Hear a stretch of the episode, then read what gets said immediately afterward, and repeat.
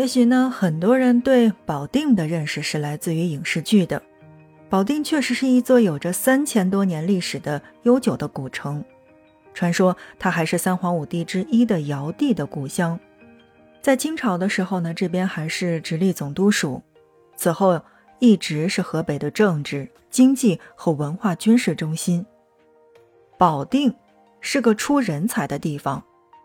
但凡对历史有一点点了解的小伙伴们都知道，这边是出过壮士荆轲的。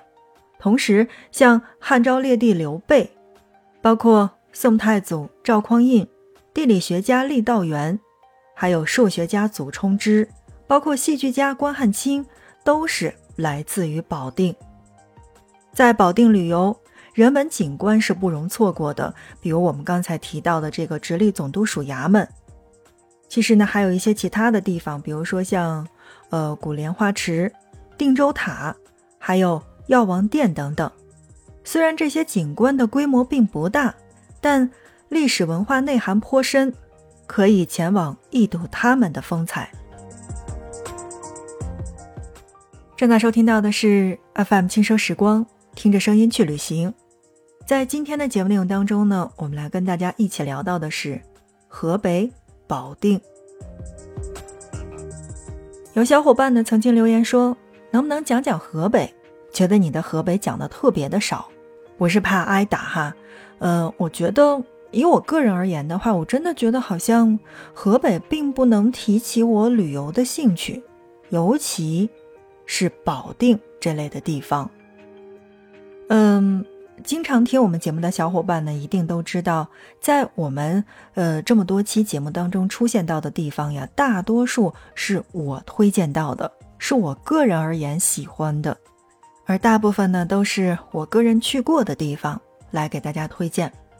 之所以不去推荐河北的很多地方，是因为我真的觉得好像北方的这个旅游景点好像总要欠一些东西的。说到这儿。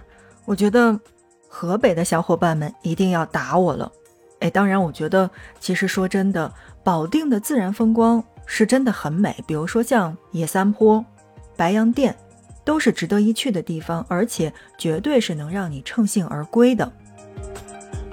刚才呢，我们是说到了很多人认识保定，其实都是源于电视剧，没错，像我刚才说到的白洋淀，这个并不陌生，出于电视剧也不陌生。但除了那些景点之外，保定市区其实并不大。呃，如果时间充裕的话，在市区逛一逛也还不错。如果去郊区游玩的话，也可以把保定去作为一个中转站。从旅游住宿方面来说的话，我觉得这里相对于周边地区要物美价廉一点儿。而且，保定大学周边的吃呀、住呀、玩呀，还算是很推荐的嘛，因为毕竟是学生，平价还是。人比较多的。说到保定，就不得不说它的历史了。保定名称的由来是与战争有关的。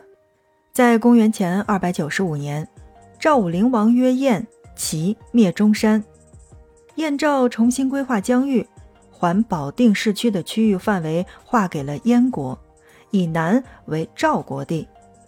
所以呀，保定。从始至终都有燕南赵北之称，由此可见呢，保定最初出现城镇，就是为了保卫燕国安全所设的战备城市。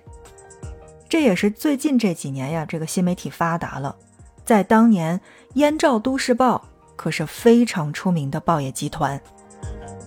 所以，听我们这样去简单的介绍了一下燕赵或者说是保定的历史。大家就应该有了一个大概的了解了吧？来参观保定呀，除了可以感受革命年代的红色文化的话，游客还可以品味到浓浓的北方特色文化。在保定，你可以听到起源于元代的河西调，就是那种音色宽宏、高亢的保定老调。而同时，你还可以去见见距今已有三百多年历史的白沟泥塑。你还可以在民间艺术定州秧歌和这个徐水舞狮的热闹氛围当中流连忘返。当然，我想说到的是，它跟这个广东的这个舞狮还是有区别的。我刚才说到了，保定呀是著名的红色旅游城市，发生在保定的纷飞战火和英雄事迹数不胜数，有许多已经成为了大家耳熟能详的老故事。不管是在这个央妈六公主的频道哈，还是包括我们的这个各种的手机 App，都是可以搜到的。比如狼牙山五壮士，再比如地道战。我记得我当年吧，好像刚去保定。就被我家亲姐姐拉去去看这个地道，而且呢，我去到的这个时间呢是四五月份，嗯，我觉得对于四五月份来说的话，保定还是不错的。虽然有很多的地方是看不到美景的，比如说像白洋淀，但好在四五月份它并不热，也没有三月那么大的风沙，那我觉得还是一个不错的选择。好的，正在收听到的是 FM 轻奢时光，听着声音去旅行。那在今天的节目内容当中呢，我们来跟大家一起介绍下河北保定。说到路线，那么要推荐到大家两条路线。第一条是红色路线，就是我们刚才说的保定和白洋淀。不管是地道战还是白洋淀，都能带你进入抗战时期的故事。浏览过后。不要忘了去尝尝当地的特色美食，当然这是红色路线，还有我们所谓的踏青路线。踏青路线其实可以分为两个哈，就是我们所谓的呃四五月份可以去踏青，然后包括八月九月也是非常好的选择，因为这样的一条路线呢可以亲近大自然，应该算是在北方来说的话比较好的野外观光路线了。所以呢，就是喜欢自然风光的话，在河北或者说是在保定的话，可以选择这个白洋淀呀、野三坡呀等等这些地方。但其实，在保定就是那种古老的气息和现代的气息是完全交融的。我们曾经在节目当中来跟大家一起介绍过清东陵，对吧？那大家都知道清东陵是在河北的遵化，但如果你在河北保定的话，那么完全可以去清西陵看一看。当然，在清西陵呢，我们以后呢会在节目当中来跟大家去做具体的介绍。在这儿呢，要告诉大家的是，这应该算是去保定必玩的景点了。清西陵是始建于一七三零年，也自雍正时起四位皇帝的陵寝之地，共有十四座陵墓，同时呢，也是国家的重点文物保护单位。在各种电视剧当中出现到的各种皇帝，又有哪几位是被葬在了这边呢？答案就是雍正皇帝、嘉庆皇帝、道光皇帝以及光绪皇帝。好吧，这个各种的陵寝其实是我个人而言比较喜欢的地方。那么下面我们再说一说刚才我们在节目当中提到的白洋淀。白洋淀呀，是中国。海河平原上最大的湖泊，现在呢有大小淀坡一百四十三个，其中呢是以白洋淀为最大，所以总称叫做白洋淀。